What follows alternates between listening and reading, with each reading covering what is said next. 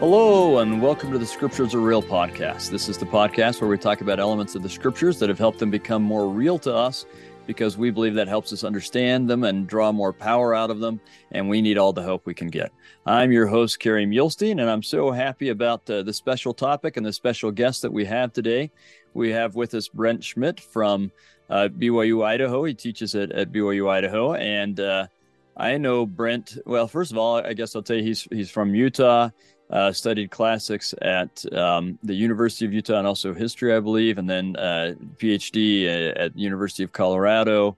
Uh, worked, uh, I know, with John Welch uh, at BYU Studies for a long time, and and John got him to do a bunch of things with BYU Studies, then Book of Mormon Central. Um, and in just a second, after we've let Brent introduce himself a little bit more, we'll talk about some of the books he's written, which is part of how I've gotten to know him. Also, uh, when uh, I was the the director of research at uh, in the ancient scripture department at BYU. Uh, we sometimes needed someone to review works that had a heavy Greek emphasis, and Brent is so good with his Greek that we asked uh, Brent to do that. And I think that's where we first got to know each other, and then we've been on follow up together and we're working on projects together that are uh, what, what we'll end up talking about today so welcome brent what else should we know right. about you I also uh, worked for the Catholic Church for about 10 years when I was uh, a student at the University of Utah. Oh, that's great. I didn't know that. I uh, I taught Latin. I was the Latin teacher. I also taught some Spanish too. And I got to study kind of, you know, I guess informally with a lot of priests uh, you know, over lunch conversations about doctrine, how to interpret the New Testament, Catholic theology, about different subjects. And then when I went to graduate school, I got to study a lot of patristic text and Greek and Latin. So I, I, think I've read, you know, most most things that have been preserved in Greek and Latin and Greek and Latin at one point. So, like all these books behind me, the the Ante-Nicene Fathers, you've yes. uh, you've read all that stuff in in the original, huh? The... I have, yeah, and I had to do that, and in some ways, I got to the point where I felt like I knew Catholic doctrine better than the priests, right? Eventually. oh, that's fantastic. And you have a family, help. I believe. I do, yeah. Uh, my wife, uh, we've been married for 23 years. My wife's from Chile. Uh, I speak Spanish at home, and I have one son. He's we're trying to get him ready to go on a mission. He's a student. His name is Derek. He he's a student here at BYU Idaho. Oh, that's great. Yeah. Well, wonderful. I don't know if you'll hear him, but yeah, well, maybe that'd be great. Yeah. Well, one of the things that uh, has brought Brent and I together is he's been uh, doing some studies on some words that uh, uh have are of interest to me. Some Greek words that uh, end up we feel like having some uh, equivalents in some Hebrew words that I've been really interested in. You've published a couple of books along those lines. Why don't you tell us about your books that are you've already published and the ones that are about to come out? And I'll try and remember to put the, these in the show notes. I, I'm pretty bad at remembering that, but I'll try and remember to do that. Okay. Well, thank you, Kerry. Yes, I can also give a, a free PDF of of my first book on on the word charis. Uh, charis is actually a little more guttural, but it's usually translated as grace, and then the Latin equivalent would be gratia. And so it, it, they all, of course, they come from a, an earlier root that that just be, basically means uh, a gift or some kind of a favor that people receive. Also, it could be something like like you are pleased about something, or maybe it has some kind of radiance originally. But yeah. anyway, I think that's what we'll end up talking a bit about today, right? Yeah. But you've got a whole book on that.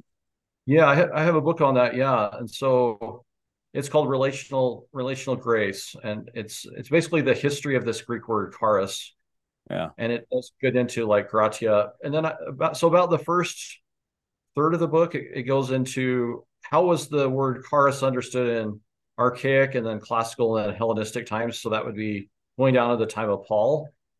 And yeah. then I, I demonstrate how a verse would probably be understood in Paul's time, just be, because I, I spent so much time just reading Greek literature that I kind of got a feel for probably how people would understand the words. If you're a, a Gentile living in Rome or in Galatia, like what would that word mean?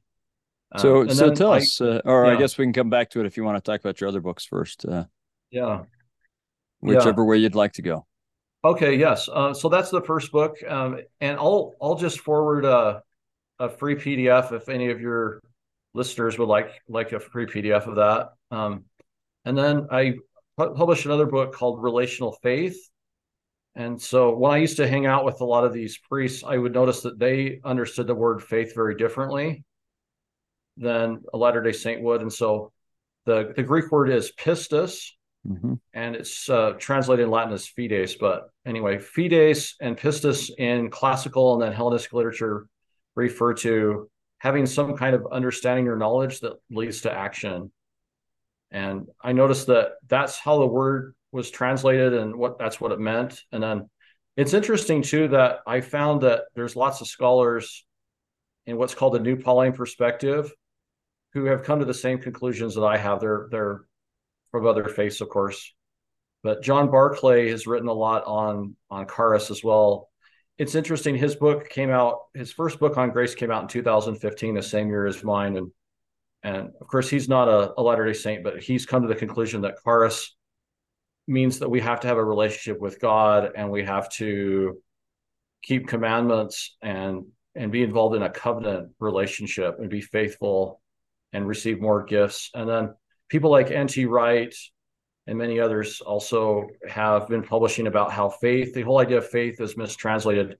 It often should be translated as faithfulness or a covenant in the New Testament. Yeah, or, or, fidelity almost. Uh, fidelity, right? Yeah, or loyalty, yeah. yeah.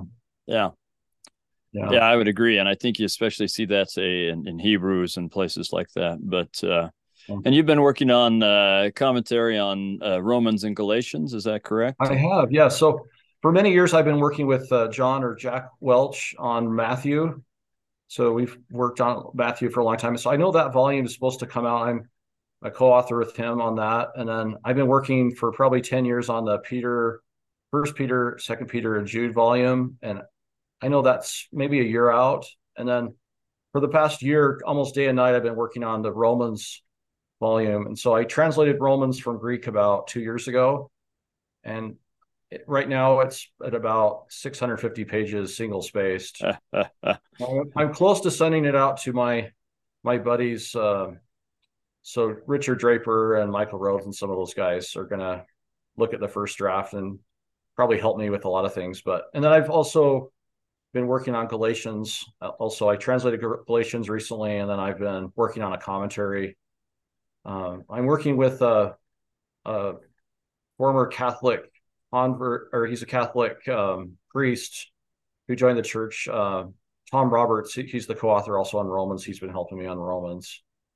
That's um, great. I've also been publishing. Well, I've been trying to publish for a while uh, a, a, history of uh, of the Christian church from a Latter day Saint perspective. So it's like a Christian history textbook. Mm. And I, I teach a, a Christian history class at BYU Idaho. It's religion 352.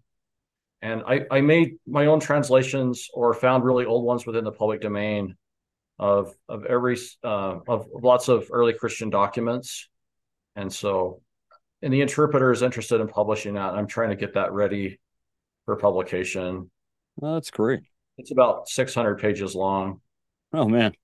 But yeah. other than that, you don't have anything to do. So well, no, nothing else. And, and then I, everybody sends me their their you know Richard Draper, Michael Rhodes. They're always sending me their their uh, latest chapter that they're working on on something. Yeah. So I've, I've got to help edit a lot of the volumes of the the commentary, and we had a conference a couple months ago, and yeah, lately lately though it's just um, I've been trying to write articles and I, am working, trying to write some things with you on uh, Hesed and how it's translated in Greek. Yeah. So it's been busy. Yeah. The last, this summer. Yeah. That's good stuff. Well, yeah. let's jump in and talk about that a little bit. You know, in, in Romans, we uh, grace becomes an important topic, and the idea of grace and works, and so on. And and yeah. uh, that's this charis word. Uh, so you were starting to explain to us what you've learned about it in terms of uh, its relational value, meaning it, it, it's about relationships and so on. Uh, we translate it as grace, as you said, but I think sometimes we misunderstand that. So uh, why don't you explain to us a little bit about what you've learned? Thank you. Well, when I was younger, I remember I had a friend. I lived near an Air Force Base in Utah, Hill Air Force Base, and and I had this friend who his father was the the pastor of the biggest church in town. And one day he just told me that I wasn't a Christian because I didn't believe in grace. And mm. that kind of bothered me when I was a young person. And, and I always wanted to know what, what grace meant. And there's all these people who always have all these opinions about what grace means. And I would ask them kind of Socratically, like, can you tell me in one word what grace means? And I, I never was able to get a good straight answer.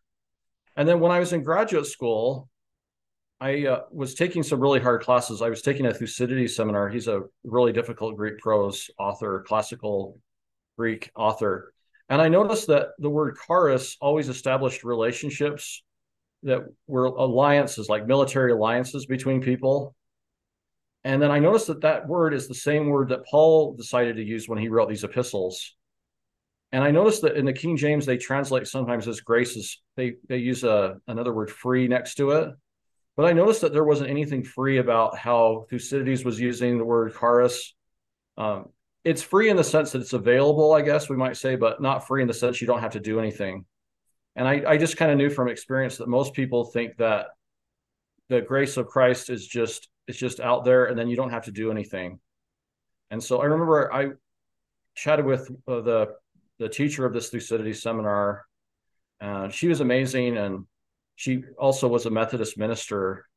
And I, so I, you know, a lot of classicists don't are not believers, right? But yeah. but anyway, I asked her what um, what she thought about why Thucydides' meaning of grace is different than how they always translate Paul. And I said, I think maybe maybe either the Bible's mistranslated or maybe there's a big shift in the word. I couldn't figure out what was going on because I then I started to notice in all of Greek literature, even down to the time of Paul, charis was always a relational gift. So I found this in Homer too. So the idea is like um, one example I use in my my book, Relational Grace, is that you have Achilles uh, and Agamemnon, and they're reciprocating gifts. And Achilles can't really pay back Agamemnon because he's the king, but the idea is that if he is is loyal and faithful as he receives gifts, uh, he's going to do something to reciprocate back. So really, grace is just mostly about a relationship, but the relationship empowers people to action. Yeah. Anyway, the, I, so it doesn't have to be an equal relationship, but right. it is a relationship that is truly and formally established and yep. that uh, while one person may give more than the other, they're both going to be doing something in this relationship. Yes, exactly. And and I think historically people just focus on one side of it, and because of Neoplatonism, they they even get rid of the idea that you have to do anything. Partly, I think, because they changed the nature of God. So if you think God is just a a spiritual force in the universe, you probably wouldn't really have a relationship, right? Right. That's exactly so, right and then you have people like Plotinus. I used to read a lot of his Enneads, and and he has this idea that the the one he calls the, the this force the one just gives gifts, and you don't have to do anything about it. And so I think that, and I try to document this in my book and and some other things, but but basically Augustine and all these people who changed what the, the idea of grace was, they were reading the Bible through through Plotinus and through Neoplatonic philosophy Right. So, so tell us tell us when that is in relation to Paul. Yeah. So Paul, that's you know that's 400 years approximately after Paul, and the Roman Empire is collapsing. You don't really have the client patron relationship. You don't have relationships really that are strong in this period, and so it makes sense probably for Augustine to change the meaning. But but yeah, Paul Paul is right living in a different world in a client patron relationship that structures. So, so ex- explain what that is, if you wouldn't mind, the client patron relationship. Yeah. So in the client patron relationship, uh, which is what makes Rome tick and which makes the all the Hellenistic world, you know, Judea and everywhere else, that you have you have a, a patron who can help people. In the ancient world, food supply is a problem, but if you have a powerful patron, they'll make sure you always have food, or they'll make sure you have safety or security. Uh, in Roman law, it's all about self help. So they don't really have a police department, but if you have a powerful patron, he can take care of you. Now, as a person who receives gifts from the patron, you can't really pay him back, but the fact that he gives and provides gifts and services, then you're going to have to have a relationship and then help the the patron with whatever the patron commands or wants. And so, Very good. And and, and maybe I can just point out that like patron, you can hear the pater uh, root in Yeah, there, right? It has a fatherly, a family uh, Right. root to it, and that's that's the idea behind this relationship. Yes, yeah, exactly. And so there it's kind of like, you know, Jesus talks about how Heavenly Father, who's the ultimate patron, a lot of the Roman emperors want to be considered the father, Yeah. right, of the of the people. Um pater, Yeah, and I guess I should say for our our uh, listeners, our audience, pater, father, you can hear that the Yeah. Latin root in there. So Yeah, and a lot of Roman I collect ancient coins, a lot of Roman coins. The Roman emperors look at themselves as the the true you know, patron deity, and then you have to reciprocate through loyalty and faithfulness to the to the the, the Caesar the emperor. And that's where the pistos or the faithfulness or loyalty or fidelity Yes. comes in, right? Yeah, and so it's interesting that that faith and that faith and grace actually work together kind of in the same system. I've also done some research. I know Jack Welch wants me to write a book on called relational love where I go through all of the the word love and how it's relational Mm. in the gospel.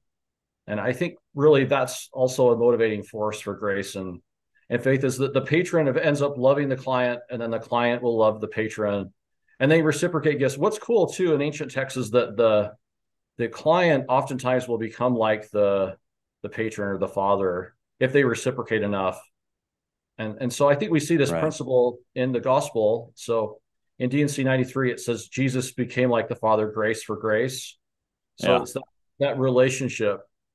Um, and so anyway, I, I hope that maybe explains some things about grace. But yeah, faith is also uh, important too. One of probably the thing that's most original about my relational faith book is that the it's chapter six where I demonstrate that for Gentiles and Jews and early Christians, they symbolize faith by a right hand, or sometimes shaking right hands. And of course, the the hand is a symbol of action and power. Right. And, and that's what Joseph Smith's going to teach is that that faith is the power of action in all intelligent beings in the art in the uh, lectures on faith. But we see that idea about faith that's restored in the Book of Mormon too. But anyway, in a lot of of early Christian art and on Roman coins and things, you see the word faith or fides or pistis or whatever, but it, it'll be symbolized by a right hand. Mhm. So this idea that you're saved by faith alone, which later in the fifth century for Augustine, he says there's only two kinds of faith. One is if you have a mental assent to whatever the church is teaching, it's called the rule of faith, then then you're saved. Or if you have some emotional born again, immediate salvation experience, then you're saved too. So the, the problem is though, is the whole idea of faith is that you're faithful and it's a process, it's not a one-time event right.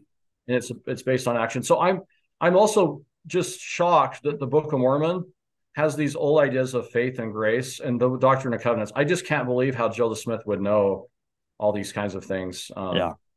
But but his the way he uses it is consistent with say the era of Paul, not the era of Joseph Smith, which is the Yeah. inheritor really of Saint Augustine and and his ideas. And So I'd like- um, Yeah, yeah, yeah, exactly right. so, I'd yeah, like if it's by- oh, go ahead. By grace or whatever, right? With Luther. Yeah, that's exactly right. And so I'd like, if it's all right, to explore for a moment, uh, especially because uh, you get in Romans 11 this uh, kind of tension between faith and works and so on that causes a number of people problems. Uh, I, both, uh, I've heard, uh, I, have to say, I've been in gospel doctrine lessons where uh, we threw out grace basically because we, we wanted to be different than uh, some other Christians. And uh, so we just focused on works and just kind of tossed away the idea of grace. And I've been uh, among some of uh, our Christian cousins who kind of toss away the idea of works. But I think that your understanding of, of charis can help us with Yeah. this this wrestle. So uh, I, I'm going to kind of state again a little bit, uh, uh, rephrase it a little differently, but what I said earlier that uh, charis is uh, something that uh, a benefactor or a, a patron who is in a relationship with someone extends to them, uh, not expecting that they extend back the exact same thing or that they are- can do the same thing for them, but that expecting that they do something uh, because it's a relationship. And when you Yeah. do something for someone, even if the the only thing they do in return is love you and and and stay loyal on that relationship, Yeah. that's something you do back. And and that's charis. So when I say it that way, it should sound a whole lot like the idea of a covenant to Latter Day Saints, right? Yeah, that's exactly right. Uh, so you've got a covenant. That's where we're in a relationship with God, and and I've been teaching that for I don't know, like five, six, seven years now. Uh, that the the point of the covenant is to establish this relationship with God, and uh, when you do so, you both promise each other things. God has a lot more to give than we do, but what That's He right. asks of us is primarily love. Uh, yep. and and fidelity or or uh, yep. uh, faithfulness within First there. Uh, right? That's exactly right. And then he ex- asks us to extend that to others. And the word that typically sums up what God gives to us and then that we should give to others is this word that we've talked about a bit in the church lately and that President Nelson has really keyed in on, which is the word chesed, mm-hmm. right? The Hebrew word chesed, which is often translated as loving kindness uh, or uh, sometimes just uh, mercy. Uh, or sometimes goodness uh, along those lines. So that's the project Brent and I are kind of working on together now. Is uh, when they take the word chesed in the Septuagint, which is the Greek translation of the Bible done by a bunch of Jews, uh, how what Greek words did they choose to use and so on? Because we're we're I think, uh, and you tell me if I have this uh, wrong, but uh, we're both struck by the idea that in in many ways, probably. Um, like when Paul uses the word charis, he probably has. Keep in mind, Greek is uh, something. I, I, mean, he's raised in Greek, uh, Greek speaking, right? He's he's very proficient in in because uh, he's from Tarsus. He can speak Greek fine, but his liturgical language is Hebrew. Yeah. And he's more than familiar with the concept of chesed. And I suspect that it is chesed that Paul has in mind mm-hmm. yeah, when he is talking about grace. What, uh, what are your thoughts on that? Yeah, so I think all these principles um, you know are relational uh, and yes. i think a lot of times you know whether it's mercy you know that's a gift isn't it? Right? And so yeah. if if god's merciful to us then we have to be merciful to others and, and forgive others right? Right. And he teaches that christ teaches that pretty clearly. Yeah yeah. And and so i found that in the septuagint they use different words. Sometimes it's charis sometimes it's uh, eleos sometimes it's but um, i've also found too that sometimes when people are translating the Bible from Greek into other Semitic languages, they're actually using Hesed when they translate Charis into yeah. Syriac or something. I found, and, and some of the research I've been doing, you know, these last few months. Because it just makes sense. Yeah. Yeah. And so, yeah, Charis, Charis is sometimes it's translated as love, which is also relational. Yeah, the yes. whole ancient world is relational. The problem, I think, is in the last three or four hundred years, we've been we've become a very individualistic society where we don't put a lot of emphasis on you know relationships. And i think maybe luther's ideas about grace have have and i think our ideas of love are also very different than they would be anciently. But that's one of the problems with studying ancient world is you almost have to get into like a time machine and and be flexible enough to realize okay this is how an ancient person would understand things. And, and but yeah but but um i think hesed actually sometimes it's translated as grace. Sometimes it's even translated as faith or, yeah. or loyalty. Yeah, that's another way. It's, and it, usually it's always a covenantal relational word. Yeah, and again, th- those ideas are so tied together because that's what God asks within the covenant is for fidelity or, or loyalty, uh, right. right. And that's how it's often described in the Old Testament when he compares it to a marriage covenant. Like I, I right. expect you to be faithful to me the way a spouse is faithful to their spouse. Um, and and as a result i'm giving you chesed and i expect you to give chesed to others and so they are so intertwined that it's not surprising that when they're choosing to translate that they may one time use charis another time uh pistos or something like that but yeah, uh, or something right yeah yeah, yeah. Exactly. so with that oh go ahead go ahead yeah uh, maybe just a couple uh, verses here um yeah, that's what I was going to ask. Is maybe we could look at, at, at Romans eleven or or yeah. some verses elsewhere uh, yeah. whatever you'd like uh, Maybe, to, to yeah. examine them with this idea of kind of a covenantal grace or maybe a chesed like grace being spoken of. Yeah, it's amazing too that that Joseph Smith understands this idea of covenants, and our prophet President Nelson's emphasizing this special covenant path that's all really about Hesed and, yeah. and Charis and Pistis and and Agape and Yeah, uh, and, and President Nelson has been talking about chesed, right? So it's it's fun. He has, yeah, he has. You're right. Yeah, he he he uh he uses this this hesed word to help us learn about covenants. So in uh, Romans 1:17, this is one of the you know we call it proof text of our Protestant friends. It says, "For therein is the righteousness of God revealed." From faith to faith, as it is written, the, the just shall live by faith. So he's quoting Habakkuk here, right? right? The, the idea for a, a, Jewish person wouldn't be like a like a mystical faith or I agree with the church or as a mental assent kind of faith, which is how most people read the Bible. But it's this idea that the justice of God is revealed from faithfulness to faithfulness, and the just will live by loyalty or faithfulness, right? And that would happen within a covenant for Habakkuk, and then also in the new covenant of Jesus. Joseph right. Joseph Joseph Smith jumps in in the, the King James and he explains through faith on his name. So the idea is that it's in his name, it's in a covenant kind of a in the Joseph Smith translation. So I really like that one. Right. Good. Um, let's see another one. Uh, Romans three. Uh, this one's interesting too. Romans three twenty four. So being justified, justified. The Greek just means dikaios means something like becoming a, a just person or living according with with fairness, eternal fairness. Right. And then the the King James and, and, and, my guess would be that the Hebrew equivalent there is actually um uh shafat, but that's another mm-hmm. word study yeah, I have to right. do. But anyway. Yeah, that's true. Which is judgment or to be made right under the law. But anyway, yeah, right under the law, exactly. And then another thing to know too about Romans is when people see the word law or works. So the word law, the, the Greek word nomos just means like customs. And so N.T. Wright and lots of people in the New Perspective just say, you know, the law is usually just referring almost always just to the law of Moses, and works are just the details of the law of Moses, not the right. fact that we're supposed to do things. Right. That's exactly right. It's it's but it, it's talking about like keeping all the little elements of the law perfectly, basically right which which is no longer important for christians right? Right.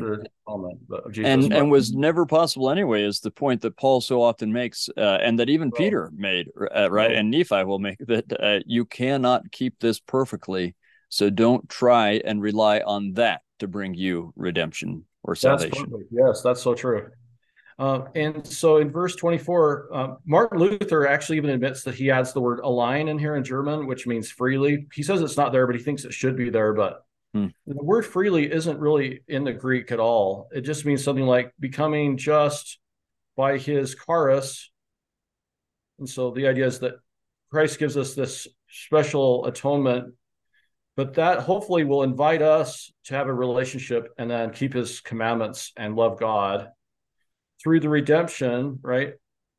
That is in Christ Jesus. So, so the idea is that th- these are special favors within a covenant that we receive, and then we can choose not to keep the covenant. In Galatians later, it says we can fall from grace, and the reason we can fall, it's kind of like the Iliad, is if if we're not like Agamemnon and and Achilles are reciprocating gifts, and and then if we decide, oh, we don't want to keep reciprocating you know, um, Agamemnon stills Achilles' girlfriend, and that's why you have all the problems of the Trojan Wars because, you know, this Charis relationship isn't happening, uh, and and so yeah, we can choose not to accept Jesus' atonement.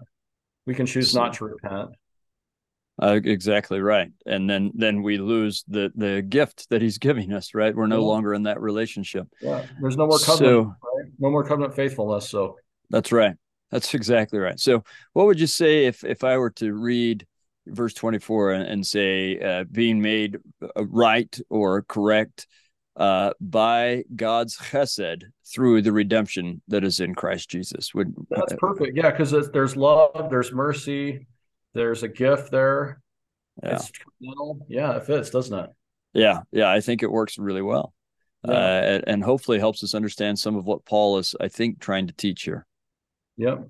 Joseph Smith adds just, you know, therefore being justified only by his grace. So it's not free in the sense you don't have to do anything, but we do have to, I think when you say only, you think, oh, Jesus, Jesus's Hesed or Charis is so awesome that now I'm invited. I'm really going to change my life here. Yeah. And that's that's really what it's trying to get through. But you you be faithful in this covenant, and the power of God will redeem you. Is yep. what basically power of God uh, that that comes about because of the re- the atonement of Jesus Christ will redeem or save or reunite you is really what he's teaching in that verse. And and again, there's some ordinances involved, right, with covenants. Yeah. And and later in in Romans uh, chapter eight, we're going to learn about you know the importance of baptism, and so that's a very special covenant that. And then gifts. Yeah, well, that's how you formally enter into the relationship, right? The relationships are formal. Mm-hmm, they um, are, and and they're made formal through covenant. So yeah, yeah, we, yeah, we have to have the covenants, and and then again, there's a there's an agreement that happens. Let's do a few more here. Uh, Galatians, maybe we could do a, a couple of Galatians, but uh, Romans chapter 10. If you read here through, a lot of people just think you just say the name of Jesus and you're you're saved. But I've in a lot of research I've done for this commentary, before you get baptized, you confess the, the name of the Lord uh, Jesus in verse 9. So Romans 10 9. And then it doesn't say in the Greek, and shall believe in thine heart. It says that you'll have pistis, piste, the verb is pisteuo. So you'll you'll trust, uh, or we might say, you know, understand and become faithful. And, and the fact that Jesus was resurrected. Yeah, you could almost say you'd have covenant uh, loyalty yeah. Uh, in your heart. It, would be written in your heart, the way Jeremiah would say it, right? Yeah, it's written in your heart. Yeah. And then there's another another scripture they're quoting. Yeah, whoever believes on him, well, would probably say more like, whoever you know trusts in him mm-hmm. and is loyal within this covenant will not be ashamed. And now yeah. we know that the covenant can also be for Jews and Greeks. So that's in verse 12. But anyway, that's how I think we call upon the name. You can't call upon the name of Jesus unless you have a relationship, right? Jesus right. talks about that in the Gospels. Uh, a lot of people will say, "Lord, Lord," but it won't help them out in the, in the yeah. judgment, right? And you'll say, "I didn't really know you, even though you called on me. We didn't really have a relationship." Yeah, no relationship. And then verse 17, if we go down, uh, Romans 10, 17, it says, "So then." faith cometh by hearing. We could probably say faithfulness or trust, understanding. This covenantal relationship comes when we hear. And so I think there's a big part. We have to understand the covenant, I think, to to be able to follow the different aspects of it.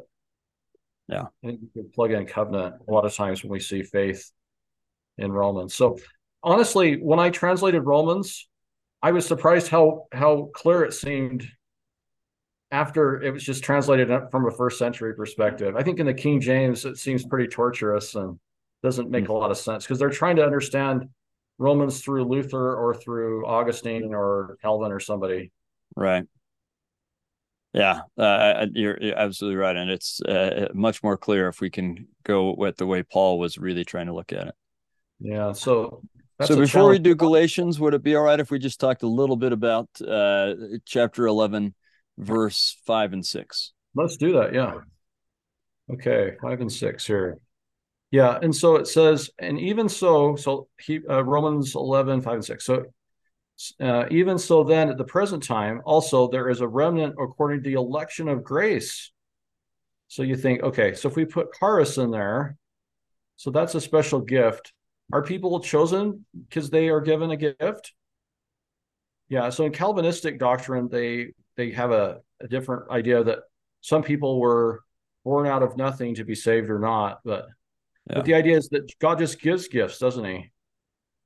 Um, to us, uh, like the gift of His Son, like mortality, like bodies, prophets, priesthood, and if by charis, right? So, so this special gift, charis, uh, is not involved with the details of the law of Moses, is it? And, right. and then it says otherwise charis isn't a charis anymore. But but but so it's really not related to the details of the law of Moses or these special works that are involved in the law of Moses. Um, and then it talks about then it is no more grace, otherwise work is no more work. Uh, right. And so a lot of people would say grace and, and works are, are very different kinds of things, but the law of Moses is quite different, especially in some of the the parts that that were superseded. We do know though in in Acts chapter 15 when they have the conference, they decide there are a few things of the law of Moses they're going to keep. Right. But yeah, this um yeah, this idea of grace would just be a favor that an ancient uh, Roman would just say, who speaks Greek, they'd just say, "Oh, okay, I'm supposed to not worry so much about the the law of Moses here and these these works of it. It's not really about not being a disciple of Jesus right. Christ." And and I find it ironic because I've actually heard people say, "Okay, you don't need to be baptized because of verse six uh, because baptism is a work. But I think when we understand it in in its context, it, it's ironically, I think, saying the opposite. It's saying you're not going to be saved by keeping the law perfectly. No one's going to make it. No one can keep all of it. No one's going to keep it perfectly. So you're going to be saved by having a gift from God that you obtain because you're in a relationship with Him. Mm-hmm which actually is a way of saying because you're in a covenant relationship with him, which is in a way of saying because you've been baptized and then you keep your baptismal covenant. So I think it actually is arguing for baptism. But but my point really is that I, I think it's saying, yeah, we should all, because we're in a relationship with God and we love him, we should all try and do what he says. But you're not going to be saved by the doing. You're going to be saved by that loving relationship that you have for each other. Yes. Yeah. There's some people in the church who think they can work their way into heaven, which, uh, or do certain actions, or in Paul's time, they thought by maybe keeping every detail of the law of Moses perfectly, then they could, that, that would, would help them. But, but grace of, of our Savior Jesus Christ will manifest in other gifts. Like the, the most important gift we receive after we're accepting the, the grace of Jesus Christ as atonement, we get baptized is the gift of the Holy Ghost, which is another grace. Yes. It's it, it's not related to details of the law of Moses or but the Holy Ghost in that relationship will help us to and empower us, enable us. I think ultimately the the relationship is what enables or empowers us. As a lot of prophets sometimes use enabling power as yeah grace, right? Which is what it does ultimately. Yeah, exactly right. And so it, it, seems to me that the doing of things, like the doing of what God wants us to do or or works, that's the natural byproduct of the loving covenantal relationship where God loves us so much, He's saving us, and we love Him so much, we're doing what He wants us to do. Uh, and so, if we're focusing on the love God and love each other, then the other stuff just happens, and we don't have to stress over it. If we're focusing on the doing, then there's stress, and it doesn't necessarily create the love. Cre- love mm-hmm. creates the doing. Doing helps us love. We certainly love more when we're serving people. That's right. But but it doesn't work as well when we we approach it backwards. We have to approach it forwards, which is on the relationship and the love. It is. That's what grace is about ultimately in covenants and we know too the Lord in this dispensation he's going to say the power of godliness is revealed through the through the ordinances. So yeah. So there are these special ordinances. Uh, the word endowment in French just means a gift, isn't it? And yeah, that's exactly temple, right. The the temple increases and helps build our relationship to where we are going to do the right things for the right reasons because we love God and because we we're thankful and grateful. I guess you would might even say that the the sacrifice we're supposed to give is a broken heart and a contrite spirit. Yeah, I think which is which is a, a result of of understanding the charis gifts of our heavenly Father, the obliging gifts. So well said.